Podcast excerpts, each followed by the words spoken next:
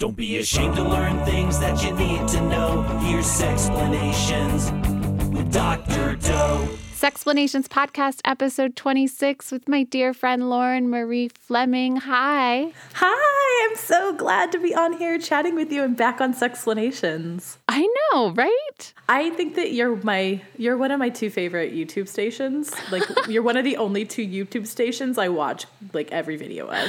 Did you call it a station? Yeah, you're like a TV station.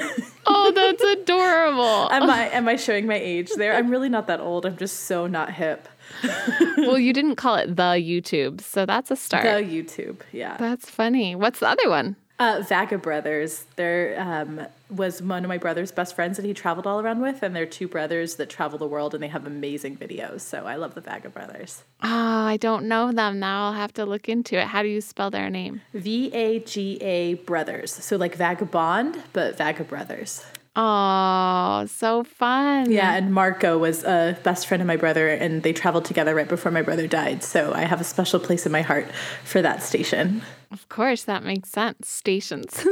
I love Station it. channel. There we go. like I said, I've never I've never been hip. That's totally not uncool. True. Lauren, you're one of the hippest people I know. well, that's uh, that's all the facade. So there we go. well, then you put on a good show, right? All the all the youngins they keep me hip. Good. So I met you at Catalyst Con four years ago. Oh yeah, it was four and a half years yeah, ago. Yeah, yeah, yeah. And my goal with talking to you today is to just see what we've done in those four years, or what we thought of each other back then, and how it's changed or stayed the same, you know? I love that. I think that one of the things that changed the most when I when that video of us came out was how much I realized that I was making generalizations and assumptions. So like there was a part of that video on tribadism that I was like, oh nobody does that, nobody scissors. And then all, all of your people were like, oh hey, some people do. And I was like, oh yeah. So it, it helped me not make generalizations. But that was a really good, really good realization that I got out of that. That I I was making generalized statements about sexuality and I've learned from your station and your lovely followers to limit my generalizations about sexuality. yeah, the the fans of Sexplanations are pretty incredible and that experience is really powerful for me too because I was doing the shooting on my own for the first time. So normally I have a videographer who is capturing the footage for me, but I had a little GoPro and I had gone to Catalyst Con and then uh, met you and we did the interview by the pool. You were wearing a bikini. And I was I was wearing a bikini. I yeah, forgot about that. This person is so cool. She's just gonna hop out of the hot tub and talk to me. And we we talked about body image and your childhood and and then we got into these um, side conversations, which are posted as extra videos on the channel. You can really only find them if you go to the comments sec or not the comments, but the the description of that primary video on Catalyst Con and look and see. Yeah, I I think that uh, this is going to sound really cheesy, and I know this sentiment is overused, but that video changed my life. What? It changed my career not just my life. So um, I don't even know if I've told you this yet, but that was the beginning. I watched that video and saw how lit up I was when I was talking about body positivity. And after watching that video, mm-hmm. I decided to stop talking. Well, I, had made the transition from talking about sex to talking about writing about sex and writing about difficult topics but that video made me want to write a book about body positivity and that b- video Aww. became my book body love 10 steps to profoundly loving your body so my body love movement that i did for two years i did all of this um, working and workshops and talking and writing a book on body image started from watching that video and seeing the reactions of how much your subscribers needed it and wanted it. And i was like well if these people from this one video needed this imagine what the rest of the world needs. And i started doing body positivity work after that. So that video changed my life. And i also saw myself and i was like i want to be this confident all the time. I want to that was my first time ever in a bikini in public. And then i was on your youtube station and i was like i want to do this a lot. I want to be talking about body positivity a lot more I love it. I know you changed my life. well, oh, you changed my life. That was a really big deal for me, too. So I just looked it up. It says the primary video you and I did was right after Catalyst Con Part One. We did an on body image with Queerie Bradshaw, which was your kind of stage name. And then, as two kind of side videos, we did Queerie on Tribadism and Queerie on Queer where you talked about being queer. Both of those are unlisted. And together, all of those videos have over 100,000 views. Mm, that's so great. It's so great. I, I think that one of the things I love about the internet is the way in which it allows you to reach people that you wouldn't otherwise reach. So, you and I met in person for sure, but we were able to keep in touch, and I was able to to really connect with your readers in a broader way. And I think that that like reflection of their experience with what I was saying really helped propel me to want to keep saying it. Mm. To, I, I, mean, don't get me wrong, there were a lot of people calling me a whale and saying that I needed to not wear a bathing suit after that came out. But the majority of people were like, yes, I just need this so much in my mm. life. And, it, and seeing that feedback of how much people needed it and realizing how much I still needed it and how much the people in my life still needed it, it really was inspiring to just keep doing work around body image work. And it was, it was really profound. Yeah, yeah, I agree. And your book is how is it doing? It's doing great. Yeah, I have copies behind me, but you can't see because this is audio. But if we were video, I could show you. I have a bunch of copies and I love it. And it's um, I made it a. It's like a part coloring book, part journal, part um, self help book. So it really is an interactive experience for people, which is what I wanted them to have. And I was just remembering coloring books. We had there's a body love monster in your masturbating monsters book too. Yeah, that was inspired by our um, video together. Yes. So I did a little coloring book called Monsterbating Masters, and you sponsored one of the characters, and so I can't remember it entirely. It has a tail, I think based on it's like a mermaid yeah. yeah and a, it has a like a mermaid tail lizard monster thing. It's pretty great. And there's like a tattoo sleeve. Yeah. And yeah yeah cute. So some of the comments on your video by the way because i was i'm worried. I don't want people to say that you can't be doing what you want to in terms of expressing and loving yourself. So i'm reading some of them and it said she looks awesome I have to try that trick with the fist. oh, yeah, I gave my blowjob technique too. you did. She has to be one of the coolest people alive. She has to be what an adorable bikini. Wow, where did you get it? Love it, ladies. Oh, this is so cute. Lots of lots of good things. Lots of good, wonderful feedback. And it was really great. I find that I really like your fan base because they tend to be really supportive and kind. And I think you've kind of set that tone for them in your videos. And I love that. I really love that. It's a rare thing to have on the internet to have a community that's supportive and kind and rarely has people taking other people down. And that's really needed and important. Mm, good. You know what I was thinking? Let's do a giveaway of your book. Yes, absolutely. I'd love to do a giveaway of my book. I'll buy a copy and we'll give it to one of the people who uh, listen to this episode.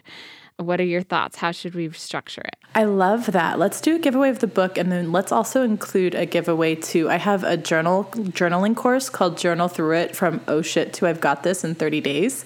And it's like a it's a great program. It really just take, shows you how to overcome life's obstacles through journaling, and it gives you the steps to take. And I'd love to give away one of that too because I think that that's a really good resource for people. Oh my gosh, Lauren, that's so sweet of you. Yeah, happy to happy to give that away too. So how should we structure it? Who gets the prize? Who gets the prize? Well, um, do you want to make it random, or should they have to enter something? We want them to enter. I, I, mean, do they want to like have to write an essay or do a photo, or do you want to just have them enter and have the winner picked randomly? Mm, I don't know. I don't know the world of podcasts well enough to know how to structure a giveaway like that. I think you can put comments on SoundCloud, but not everyone listens via SoundCloud. And we could do it via Twitter, where people have to do a hashtag, like hashtag love your body or, you know, hashtag Lauren's gifts. You tell me what what is your platform of choice? Well, so I have a um, Are you going to cut this part out or should I? Is this staying live? Hi, everybody. Totally up to you. Well, um, I have an app on, that I use on my on my website that we could do, and it's an app so they can we can make it so they enter and then they get more entries if they tweet something nice to the world. Ooh, yeah, let's do that. Yeah, I like that. So I can set that up on my website at laurenmariefleming.com slash sexplanations, and I'll set that giveaway up there. And so you have to, you can, anyone can enter to win, but if you want to get more entries, you can tweet to the world telling them something nice, and then you'll get entries for other people who win, who enter to win. Ooh, I like it. Okay, so if I'm understanding correctly, laurenmariefleming.com slash sexplanations, they go there and then they can enter themselves. And then for each thing that they tweet out nice to the world with some sort of hashtag, we'll get them another entry. Yes. Okay, cool. Yeah, that's exciting. So it, it encourages people to say to send like some some love out into the world as well. Be nice to each other. Be nice to each other. I love it. Okay, so on that subject of niceness, by the way, I, I want to do a plug for some really special people Laura Schuster, Donna Flint, Maddie O'Sullivan, Paul Nixon, and the Millers. They have been incredibly supportive of Sexplanations podcast. And I just want to do a nice shout out for them and a question in their honor. Now it's time to hold our testes. This is not so much a multiple choice question as it is an open ended question to know what space you're looking forward to most in terms of sharing with other either bloggers, writers, sexologists, sex educators, etc. Maybe it's a conference or a workshop, etc.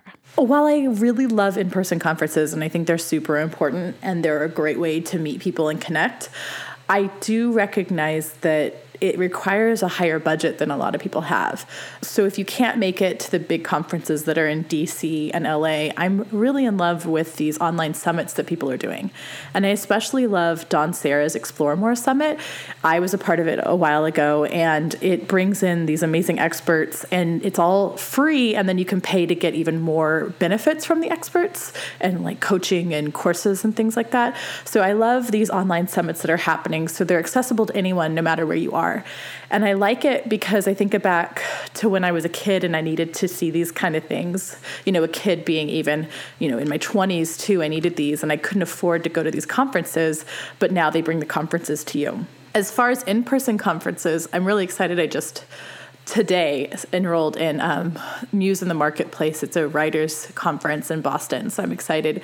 I've been going and speaking at a lot of writers conferences. And then I'm actually speaking at this really cool conference in Mexico in a town called San Miguel de Allende. So I'm excited about doing international conferences and teaching there as well. So, but I'm really enjoying online workshops that people can come to no matter where they are in the world. And I host a bunch of them on my website. And I'm in the middle of hosting a week of conferences as well online. So that's fun. So I love these online platforms and meeting spaces that are that are coming in ways outside of Facebook and social media, but these summits and workshops, I think they're a really great way to connect with people all over the world. Oh my goodness, you just enrolled in a all I can think about is you just enrolled in a conference today. You're such a badass. You're just doing it. 10 minutes before we got on the call, I, I, I enrolled in a big writers conference in Boston. Oh, so fun. And then Mexico. I love it. Yeah. One of my favorite things to do is to speak. I love speaking at conferences and speaking at colleges and and so I, I go to a lot of conferences and colleges. I mean, I do my fair share of that, but uh, it's always such a big deal when I go to them outside of the professional role and I'm an attendee with my colleagues and peers and I just oh gosh, and it's such a big deal to choose which one I'm going to go to and how I'm going to invest that money and time and oh gosh Oh, it's so exciting to think about. And you just committed to one. I know. And I'm actually not speaking at this. This is the first time I've been to a conference that I wasn't speaking at in over two years. Wow. So it'll be exciting to be an attendee. I really want to go to Bill Taverner's Sex Educators Conference in New Jersey. Have you ever been to that one? I haven't, but I've heard good things. Yeah, that's that's the one where I'm oh gosh, wouldn't it be so great if they invited me? but hint, hint, we'll have to send this to them.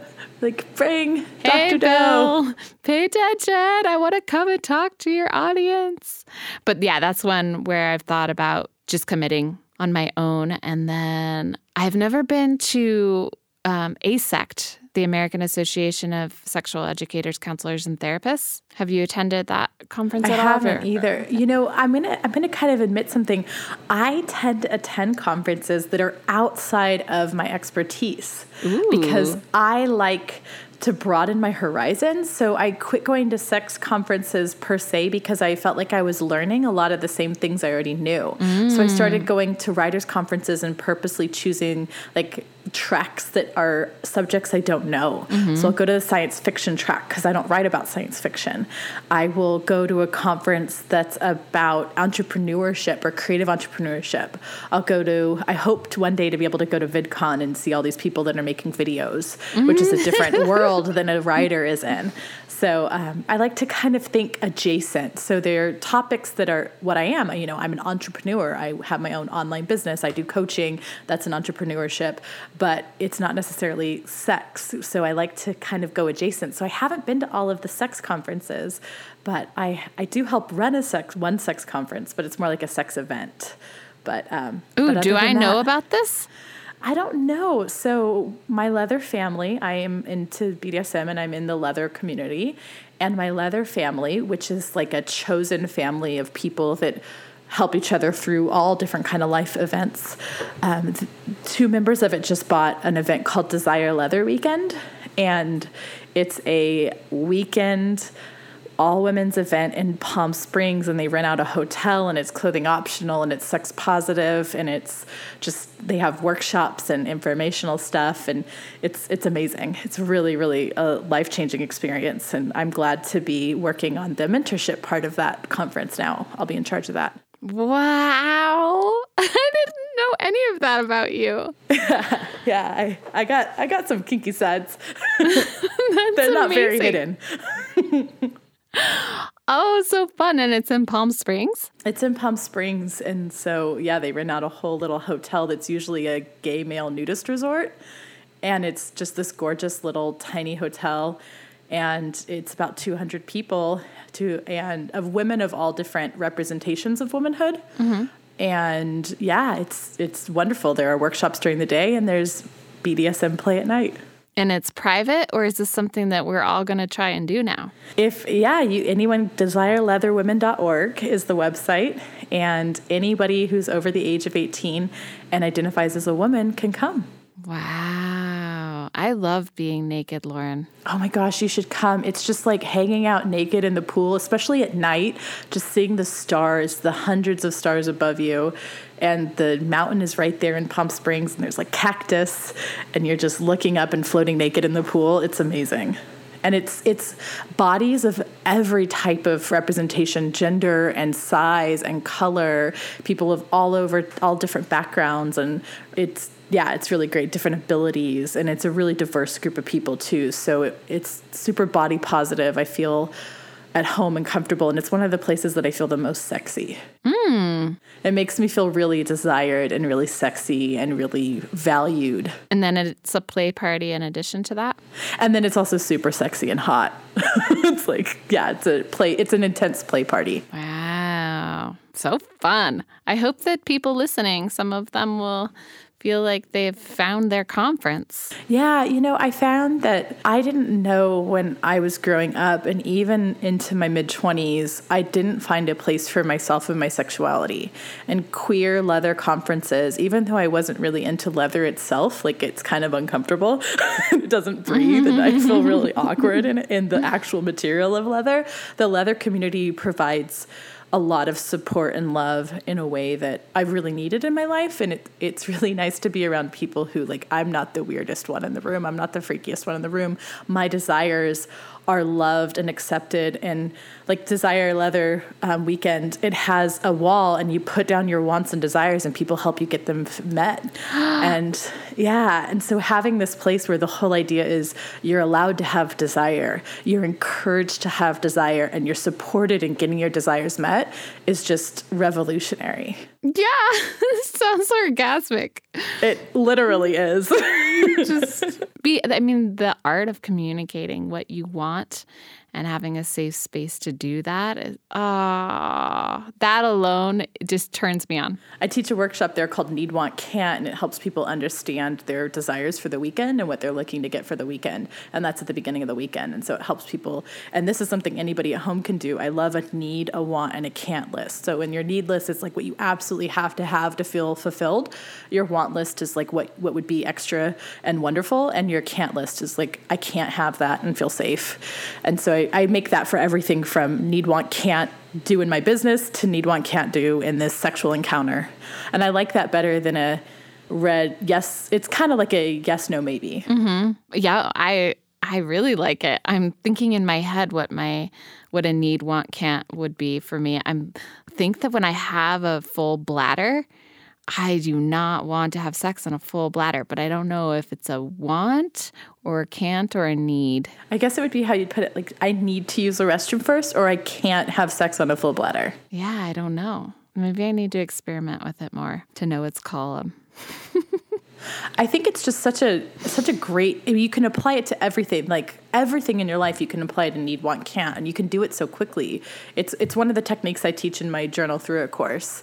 I just and I have a blog post on it too. I can send you the link to include in the show notes um, on how to create need, want, can't lists. Sweet, that's amazing. Look at you teaching things that are important to the world. I love journaling. I think that it's I, I, I understand that I am partial because writing is my thing, mm-hmm. but I think that journaling is a really great way to understand yourself and to process in ways in relationships where you might not want to process with your partner or process before you go and talk to them, or just a way to understand yourself better or process through something. So I'm all about journaling techniques. I'm all about taking some time to write down what you're thinking and feeling, um, and it it has saved relationships for me, and it has made me have better sex. I really think that journaling about what my desires and my needs are has really made a difference in the way in which I approach sex and relationships because I think for so long I just went into sex wanting to please the other person because I was a woman and that's what you're supposed to do, right? And I was fat, so I should just be lucky to be having sex, right? And I was awkward and I was queer and I'd take anything I could get. And I'm not to say that there wasn't consent and that I didn't have good sex, but I didn't really understand what I needed and what I wanted from encounters and from each encounter and how they changed. So I started journaling to understand myself better and to understand my needs and what I needed out of my life. And it's made a huge, huge life changing difference for me to just have this place that I can access when I don't have a therapist. It's like my little portable therapist and best friend all in one. Ah. And I have a free journaling course. I forgot about my free course. I have a free journaling course at laurenmariefleming.com slash journaling if anybody wants to learn about journaling, um, but don't have the budget for the paid course. How are you so cool? um, it's actually because I live in Southern California and so it's so hot here. I have to be cool to, to counteract the heat outside. Can I just tell your listeners that we're talking right now and I'm in like a t-shirt and jean and like just like some yoga pants and you're wrapped in a warm sweater freezing. yeah, I'm so cold. For those of you who watch Sexplanations, the YouTube channel, I am wearing the kind of vulva brown sweatery thing with the arms that's fuzzy because I am so cold. And Lauren keeps telling me how lovely the weather is there in California. And I keep looking at plane tickets to figure out when I can get out of here and go and visit you because I love appricating. Do you know the verb appricate? I don't, but I love it already. A P R I C A T E. It means to bask in the sunlight. And it is something I oh, I love with all my heart. We need a Sexplanations Body Love meetup on the beach in San Diego in like mid February when everybody's freezing. we can just appricate in the sun together and talk about how great it is to love your body. Okay. You, you plan it, I'll show up. Perfect. It can be a, a Valentine's Day present to ourselves. I love this right? Isn't yes. that good? Yes, although I will actually be in Mexico for Valentine's Day speaking at a conference, but we can do a post a late Valentine's Day. I know, and I'll be in Michigan speaking at a university. Not on Valentine's Day proper, but the day before. So it makes it tricky. Gosh, I was I wish I was in Mexico. I'm gonna go to the cold Midwest instead. Don't worry, Michigan. I love you. Yeah, I've heard only good things about Michigan. Never been. You all should bring me to Michigan so I can can hang out in Michigan with you. Yeah, do it. Okay, so let's do some kegels. Do you pronounce them kegels or kegels? Oh my gosh, I was just watching. Have you seen the movie Sleeping with Other People? Uh, I don't know. Have I? Tell me. Alison Brie and Jason Sudeikis, they lose their virginity to each other and then meet like 15 years later at a sex sex addicts anonymous meeting. I have not seen it, and it sounds awesome. It's really funny and it's great and they have a debate over whether it's Kegels or Kegels while he's teaching her how to finger herself. Oh my gosh! I know, and they come up with my favorite new term. It's called the dirty DJ. It's like what you do to the clit, like a DJ scratching a record. It's the dirty DJ. Oh my gosh. I don't know if it's because I'm having a lot of sex right now in my life or uh, if it's just what you're saying, but I am so into everything. I'm just like on this couch in my little vulva hoodie, just having a time. Well, I feel like if I was hanging out in a vulva hoodie, I'd be all aroused and excited too. I mean, the vulva hoodie might be doing it. Yeah. All the, the sensations. It's so soft and warm. Oh, so much goodness is happening in my life right now, Lauren. So good, so good. Yeah. The cold isn't going to get me down. okay, so this movie, what did they decide? Um, so she is a pre med student and says it's Kegels. And he says it's Kegels. But she says in pre med it's Kegels. I don't know. I think um, I'm doing them right now and deciding if they like Kegel or Kegel better. If the actual muscle exercise prefers to call itself Mm-hmm. I'm like one or the other? asking my vagina right now. Do you want while I'm doing Kegels? I think it Kegels. I think it just answered for me, Kegels. Kegels. Okay. But that's you know that's how my vagina wants to say it. So however your vagina wants to say it is up to you. I want to say it after the person whose name. I think it's based on a person's name, right? Yes. But it's kind of like the G spot. All these things are named after men who are like proud of themselves for discovering women's bodies that we've known for years. it's like cool, yeah, I get it. Like You discovered the clitoris? Uh, let's try that again. Congratulations, you found it after 500 years of scientific research. I found it in five minutes of personal research. oh, gosh. okay, well, I will look it up and I'll say it correctly. Um, I know, do you know Reid Mihalko? Mm-hmm. He is also a Kegels guy rather than a Kegels guy. And then my friend Rochelle, who's done an episode of the Sexplanations podcast on urinary tract infections, actually, I think she went with Kegels too. So If it, we did it like oh, both the E's are the same, it'd be Kegels. Kegels. Uh, uh, see, I should know this because I'm like a writer by profession, and Yeah. I, I'm feeling real, real unwriterly right now. I'm bringing up the pronunciation. Do they have that on like NPR? It says Kegel. Kegel. Ke- Kegel.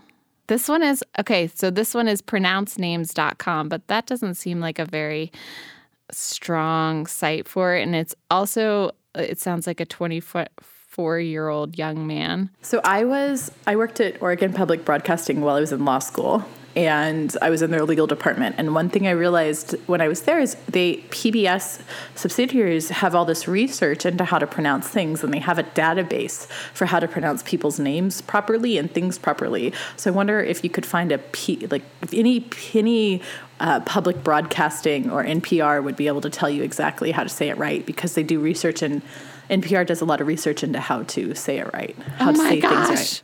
PBS or NPR, I'm calling you because I need to find out how to correctly pronounce P. No, not P. K E G E L. I understand that I'm not calling to make a donation to your subscription drive. I want to know how to pronounce Kegels or Kegels. I'll do both. I'll give a donation if you can help me out. Yeah, I'm a member of my local KPBS here in San Diego. Oh, see, that's just more cool points for you. That's how that works. I'm totally that hipster who doesn't know how to say YouTube, but is a member of their KPBS. No, you do know how to say YouTube. You just do this really endearing thing of saying that we have a station rather than a channel, which, you know, that just gives me more power in the world. It does. You I have an entire station. Your whole station, not just a channel, but you have a station. Yeah, yeah.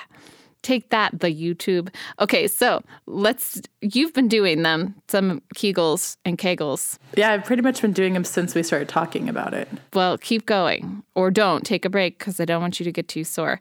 Because I have a friend named Kenton who makes these toys called Fun Kit toys. They're silicone, kind of body universal playthings that he can actually um, take different colored silicones and make spirals and rainbows, and then they have different shapes, and the bases of them are so strong as suctions that you can attach them to each other, and then you can make more toys and more toys and more toys. They're amazing. So I'm going to keep talking about his toys and then we'll just keep exercising. Okay, I like this idea.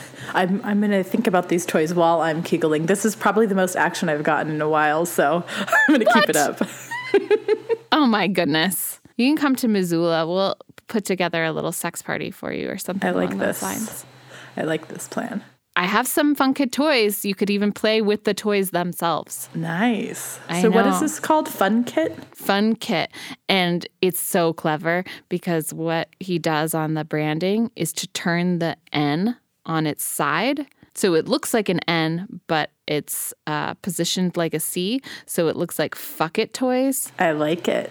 right? They're so cool. And I, I don't know what he was doing at the time, but supposedly the story goes that he was a Sexplanations viewer and he was working at like a more traditional job. And then he switched into making sex toys. As you all should, everyone listening. This is this is exactly the transition you should be making. Yeah, I'm an ENFP. That by title is the inspirer. So hopefully you're all feeling inspired to write your books and make your toys and go to these conferences and, you know, get laid if that's what you want to do. Just make sure you're doing your Journal, make Your need one Kegels. can't lists. Do your Kegels or your Kegels. do them both. Do twice as many.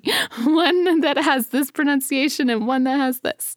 One set of Kegels, one set of Kegels. Mm-hmm, mm-hmm. What Lauren said. I like this. Oh yeah, see, I'm so ripe right now. That's just this is what's happening on this show. Lindsey's just going to get turned on for an hour. Ta-da! I think that this is the best thing that people could ask for, right? Isn't this why they tune in is to hear us talk about giggles. Audio guidance on how to get aroused and journal. What intellectually arouses you? Can I can I ask you a question? Is this allowed? Yeah, of course. Please what do. Gets you off mentally. Everything. Good answer. Uh, I identify as a sapiosexual, which some people really don't like because they say that it's ableist, but it's my orientation. It's how I feel oriented. And the same way that I won't judge another person for being attracted to uh, a certain gender or age group, etc. I don't want to be judged for liking smart things. And so I've talked about this before. If my friends are playing Trivial Pursuit, that's a huge turn on. Or if I'm in a room and there's a highly intellectual conversation going on, I might not be able to engage because I'm really limited intellectually beyond sex, but it is so arousing. I'm like right there with you. And I have heard the ableist argument, and I totally recognize that it is, and also can be a classist thing. Like a lot of people don't have access to the education, and a lot of the idea of sapiosexuality often comes as like, I need you to have a certain degree from a certain school. And I don't think that that's it. I think that it's, it's sometimes portrayed that way. But for me, I need you. I need you to be curious. I need Yeah. you to want to know things. I need you to be interested in pursuing more. Not necessarily more like goods, but more knowledge, more thought. I want you to want to look at debates and things from different sides. That is super sexy to me. Um, I don't need you to be somebody who's been traditionally educated in the traditional education system, but I want you to be someone who enjoys reading, who enjoys learning in whatever form works for you, whether it's reading or not. Yeah, I, I just, intel- intelligence is sexy, but beyond intelligence, I think intelligence alone isn't sexy for me. It, it's curiosity. I want you to be interested in experimenting with thought and body and sex and life. They're gonna think I put you up to this. No, and, Hey, as I was saying that, I was stay like, isn't that your, that's like kind of your thing, stay curious. But yeah, if you want to date me, you need to stay curious. and I'm single right now, so I just need people who are curious. And and that's been one of my problems dating is finding people who, like somebody I went on a couple dates with, they just didn't care about curiosity. They were really happy with where they were, and that was amazing for them, and I'm happy for them. But I need somebody who wants to explore and learn and go somewhere new and see what it's like, whether that's intellectually or physically to travel or psychologically or sexually. You're speaking to my mind, Lauren, and my vagina. Hey, Hey. hey, talking to your ke- my kegels are talking to your kegels. We'll just go to the comment section of Sexplanations videos then and say, Hi, I'm here. This is Lauren. And you heard me. You heard what I'm into. Here's what I want, need, and can't. Need, you know my can't. website. Yep. Come Here's my find need me. what cat list. Stay curious. Stay curious. uh, that's funny. I hope you find what you're looking for. I think I want to say that I feel like it's important to talk about when you're talking about sex that sometimes it's okay to not be having it. And it's really frustrating that I haven't had sex in a while and it can be really lonely, but I think that that sometimes it's okay to take a break if that's what you need. And I think that there's sometimes a stigma against not getting laid. And sometimes we go out and out of our way to get laid just to do it. And for a really long time, I felt like I couldn't admit to people that I wasn't getting sex, especially when I was like writing as Queerie Bradshaw. But sometimes other things take precedent. Like after my brother died, sex wasn't as important. There's this hierarchy of needs. And understanding where your needs are and where sex lies in that is is really important and i think it's okay to take a break for a while. So if there's people out there who haven't gotten laid in a while i just want to tell you that you're not alone. Even even sexperts go a long time without getting laid and sometimes it's okay if your priorities are elsewhere. Like i'm a highly highly sexual being but i'm also trying to finish this novel of mine and so sex is is not as important. And sometimes i feel there's a stigma against the fact that i don't get laid and i feel like it's something wrong with me or or like maybe I've lost my sexuality, but I think that really it's okay if you just need a break from it for a while to focus on other stuff. That said, I'd really like to get laid, so so it's like it's like this it's this push and pull. You know, it's a dialectic. At one time, I'd really like to have sex. At another time, I don't want to have sex at the expense of finish. Like I'd rather finish my novel. yeah, so you're saying that your need is to finish your novel and your want is to have sex. Yes, need, want, can't, and I can't let sex get in the way of finishing my novel. For me, at this point in my life, need, want, can't. I think that sex is so energizing for me and self-actualizing, and so I, my, I don't know. I'm not writing a novel right now, but I feel like the sex would almost generate the novel. So the sex would absolutely generate the novel, but going out, I should say, going out and finding someone to have sex with is not is so time consuming, especially when you're queer. Like it's really when you're queer and you're leather and you're fat. I live in San Diego, and Southern California isn't necessarily the most fat friendly place. San Diego actually has an amazing group of fat positive activists here, so there's a lot of safe spaces, and the leather community here is extremely body positive, but you know, when you're already 10% of the population, and you take 10% of that and 10% of that, you start to get down to a statistics game. And I've gone on some dates and stuff, and it's been really great, and I've loved it. But I don't love it nearly as much as taking off for a month and riding in Mexico. Mm. And so it's not the sex that takes away from it. It's the it's like the dating is really time consuming. It's like applying for a job. It's really Yeah. time consuming. Like sometimes you don't have time to apply for another job because you're too busy doing your job.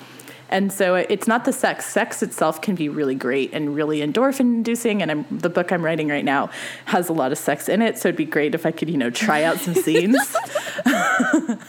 but um, it is really hard and time consuming to put yourself out there. And especially, I travel around the world a lot, and so it's it's difficult to to choose where the priorities are. And I think that a lot of times you can feel like lonely or sad or less than or insecure that you're not getting laid. um, when for a long time I was like, why am I single? Like I'm so great. I like I'm loving myself today. I can be sexy and I'm can be smart and I have a lot to give somebody. So why am I single? And I, I cook a mean dinner. Like I'm not gonna lie, I'm a really good cook. And so why am I single? So I'd constantly be like, why am I single? Why am I single? Like it was something wrong with me. And then I started reminding myself when I'd be when I'd say these things, why am I single? I'd remind myself that it's a choice. Like I could go out and find a partner tomorrow. I mean, probably anybody could. It's just whether you find a compatible partner. So waiting for the right person became more important to me at this stage in my life than just going out and finding anybody. Mm-hmm. And, you know, there's nothing wrong with going out and just getting laid and having that experience. It's just not where I am currently in my life. And uh, honestly, I have to say, casual sex became harder for me after my brother died. And I watched my brother die, and it was a really violent death. And so, sex. Sex has become so much harder for me because being vulnerable requires me to I cry a lot during sex and after sex, and so it's difficult to have sex with a stranger when you're crying. Yeah. And um, life experiences change you. I think that watching my brother die turned me from a proud slut into more of a demisexual. I had to know you before I was aroused. Mm-hmm. Like I used to be really turned on by a lot of people, and I thoroughly enjoyed random sex with strangers um, consensual sex with strangers, especially at BDSM events. But now I, I need to feel safer than I had to before, and trauma will do that to you. And so for me, waiting for this safe space is more important than just getting the physical need met. And you know, I'm lucky I used to be a sex toy reviewer, so I'm very lucky. I have lots of lots of implements that can help, and I do have BDSM events where I can create this safe space and have these experiences. But I haven't had a partner for over three years. And um, like a, a regular sexual partner, and that that always felt like an impossible number to me. But it's actually been really good for other aspects of my life. Aww. Sounds so nice. Yeah, you know, it's at once really sexually frustrating and at the other time really amazing. So it's like this, again, dialectic, um, holding two truths that it's hard to not get laid and to not have like a lover to hold me at night. And it's also wonderful to have this time that I would otherwise be giving to a partner or to a relationship to build on myself and to go to therapy and to read books and to travel the world on my own. So it's it's this dialectic. I like it. And it's all about just like not holding judgment either way. Wherever you are, not holding judgment of what your needs are in that moment. That's beautiful, Lauren. You're saying all these beautiful things and blowing up my brain to the to and grow. your kegels. Yeah, yeah, and blowing up my vagina. well, thank you um, for sharing all of that. It's really cool of you. We have one more thing to do before we go, so you get to impart even more knowledge. Well, kind of. It's a um, Sextra credit. A little homework so you don't forget it. Here's Dr. Doe's Sextra credit. So basically, we give a homework assignment to the listeners between episodes so that they're learning when they're not here. So do you have something in mind? I I mean I know that we've we've talked about this a lot, but I would love for them to practice need want can't lists in three different areas of their life and see how really understanding their needs in a moment can help them get their needs met. Need, want, can't lists.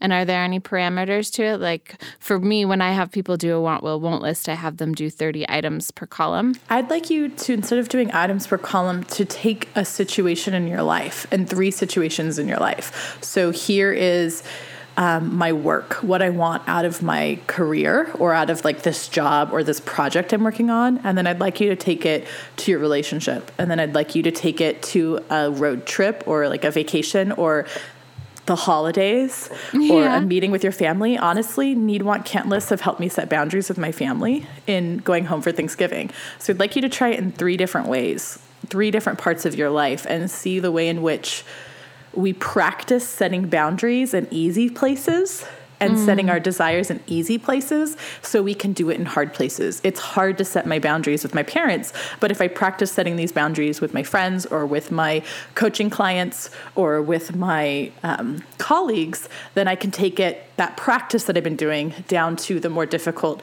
um, situations and more emotionally tense. So try it in three different parts of your life one that's kind of easy, one that's kind of medium hard, and one that might be difficult for you to get your needs met or set your boundaries. Yeah, do it. Please do, Do it. it. And please go to Lauren's website because I think what you're giving away is so cool, but also what you have to offer there at no cost to people. Uh, Or even the things that you do charge for, it's so cool to look at them and see what resources are available and how you're helping people in the world to express themselves. I value it a great deal. Yay, I'm so glad. And yeah, again, I just think that everyone has a story, and we need to look at the ways in which what stories we tell ourselves and what story we're telling the world. And so I love helping people discover their story and then tell it and live it and own it. Yeah, bold move, kind words. Lauren, thank you for being on the podcast. Thank you for having me again. It's so great to reconnect with your listeners and to reconnect with you, although we do we do keep in touch because you're one of my favorite people. Oh, you're so sweet. You're one of oh, my Oh, favorite I people just too. bring up the fact? I don't think we've fully had a conversation about the fact that I was in one of your crush videos, Yeah. and when my video, my photo popped up, I was like so excited and so honored. Aw, It was of one of those days where, when I'm having bad days, I go back and I think, you know, Sexplanations had me as a crush. Yeah. and I do a little dance. And I so uh, not only was I in the video where you interviewed me, but I was also in your crush video. Yes. So i if you haven't seen it yet and you want to see the, um, I think it's just called Crushes, isn't it? Crushes, yeah. Yeah. Lauren is listed as one of my crushes. You're definitely one of my professional crushes as well. And uh, my Kegels are crushing on your Kegels. Talk it up exercises. I also want to thank Complexly for production and Cinema Studios, Callie for doing all of the sound work, and Count Boogie for the jingles.